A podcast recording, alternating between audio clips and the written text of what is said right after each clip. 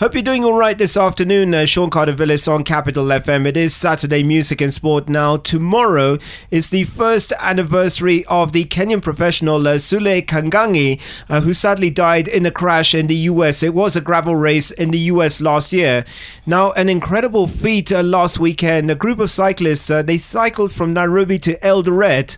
Uh, they went to meet the late Sule's mother, and they were raising money for her and her family. Now, I'm proud to have the lead leader of the group, uh, the man that organized the ride, uh, Jack Siro. Uh, Jack, thank you very much for joining us on Capital FM. Uh, first of all, you're a very active rider. Just tell us about uh, a brief history about your cycling. Thanks, Sean Cardovillis, for inviting me to this show. My name is Jack Siro and um, I, I, am a, a, a, cyclist by hobby, and also sometimes it doubles up as um, a form of uh, transport when I'm commuting within town and its environments. So I've been cycling half of my life since uh, the years of around 2008 when I was uh, using it to go to school. I actually there was a time I was doing a day school in high school, so I used a bike to commute to the school and then um, I'll just say when I started my life here in Nairobi back in 20 late 2016, I one thing that I had to look for was a bike because I knew transport was becoming an issue for me here in Nairobi.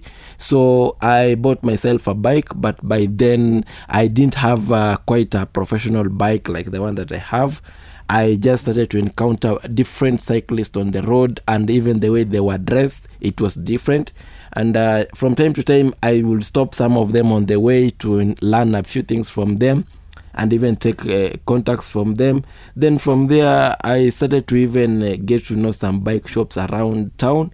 And i would say uh, the, the, what even made me hit my climax in cycling as much as it was a hobby was in 2020 when the covid pandemic came in that's when I realized there were people who were cycling very far. Like uh, there were cyclists who were cycling uh, from Nairobi to Mombasa 500 kilometers under 24 hours. That's when I realized that uh, uh people can actually do a lot on the bike. And uh, it uh, started to build the passion in me to start to explore the world with my bike. And at the moment, as I speak, I've, I've done a few races not to win anything, but uh, to have the fun that comes with racing.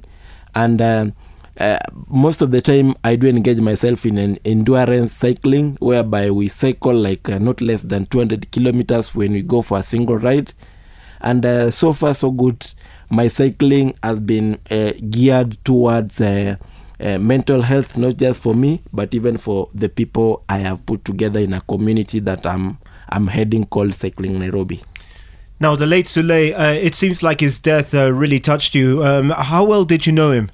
Well, uh, Sule Kangangi, uh, we, I didn't know him on a personal level, but at some point we did interact when I was attending the race at E10, and uh, it's a major race that he had actually won a couple of times, and he was giving us advice, telling us that the the race it it is a it is a it is to him when he races it is a race, but to us when he races it is a challenge. So I that was the the the time that I also I first uh, came in col- close contact with him, and then also when he was participating in the Southern Bypass uh, uh, individual time trial at uh, the Southern Bypass. So I actually filmed him, filmed him while he was uh, racing alongside with Bobby Joseph, and I saw that he was quite an impressive guy and uh, I used to know him. Uh, actually, another thing that even made me to know him more was when he cycled from Nairobi to Mombasa and back uh, a thousand kilometers, raising money for two uh, orphanages, one here in Nairobi, and another one in uh, Eldoret. So that's when I started to be interested in his affairs, and uh, from that time, I I've always been looking up what is up to uh, I think his death was just like a, a blow because this is somebody you look up to uh, as a mentor, though you are just looking at, him as a mentor from a distance. All right, just tell us about the ride. And by the way, from a personal point of view, I was really, really touched by it. I actually contributed to your ride as well. Um, j- just tell us about the ride, uh, why you organized it, and then, of course, uh, the ride itself, and then when you met uh, Sulei's mother and the family. Um, the reason why I organized the ride is that uh, if uh, if you look at somebody what he what actually he did uh, before he died or what he was doing more or, or, most of the time, you'll actually want to do it in memory of him. It could be somebody who is running. It could be somebody who is playing football. It could be somebody who is preaching. Whatever that person was doing that took a lot uh, uh, in his uh, life I think that is the best thing you can honor that person with. So, like Sule Kangangi, he has been honored by uh, people uh, doing uh, road races. Even this uh, Saturday, this Sunday, there is a road race at 10 in memory of him. This is the second one. The first one was last year, immediately after his death. And so, uh, when he died and uh, when the funeral was was due, I had planned the first ride in memory of him and uh, which we cycled from here to Eldoret. So this one that we did this year, it was the second version of it.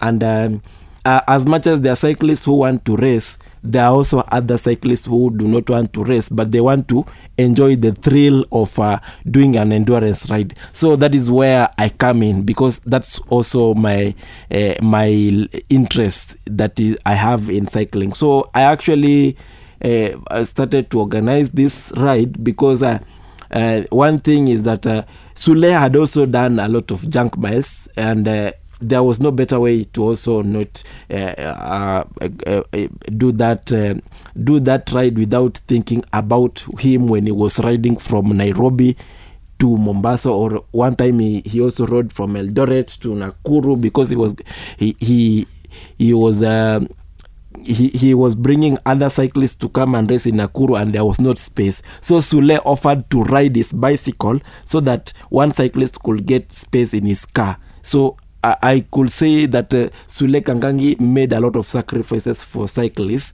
and uh, that is one thing. So when somebody offers to come and ride from Nairobi to Eldoret, you are you have an idea how much sacrifice that person is putting. So that is one way of looking at it, and. Uh, it actually paid off because uh, there are people whom we represented and there are people that actually uh, were happy to participate and join me in it. Finally, it's not the first time you've ridden to Eldoret. How difficult was it uh, riding this time? And just tell us some of the challenges you had uh, on the bike uh, riding to Eldoret.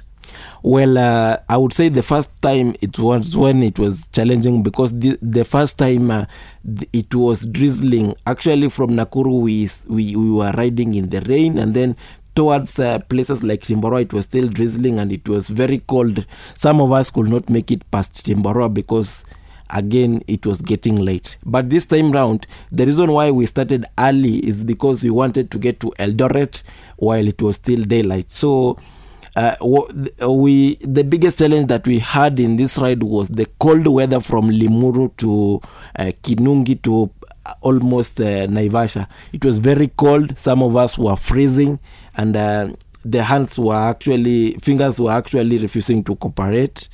But uh, that's one part of it. Another part that I experienced was uh, actually being a leader, trying to put the group together is a challenge. I had that challenge last year but uh, this time I decided to make it easier by having one group. Though after Nakuru, we had to split into two groups because that is where the real suffering starts. So I I, I would say uh, putting the team together was was also a challenge. There are people who are feeling like we are going too fast, and others who are feeling like we were going too slow. So trying to keep all these people together was a challenge. And then another challenge I would say is that. Uh, um, like a leader, you're always worried of a lot of things.